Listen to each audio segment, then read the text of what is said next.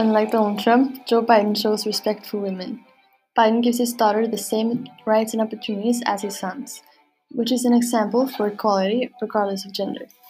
For Trump to sexualize and say he would date his own daughter because of her figure shows the lack of respect and common sense this man has. The Biden agenda for women uh, contains certain goals he will fight to achieve. Some of these goals are to ensure equality for women, expand access to education and training. Biden also wants to work to end violence against women and overall protect and empower women around this world. Biden's running mate for the US election just happens to be a woman, which would make her the first female vice president in the history of the United States. I'm Joe Biden, and I approve this message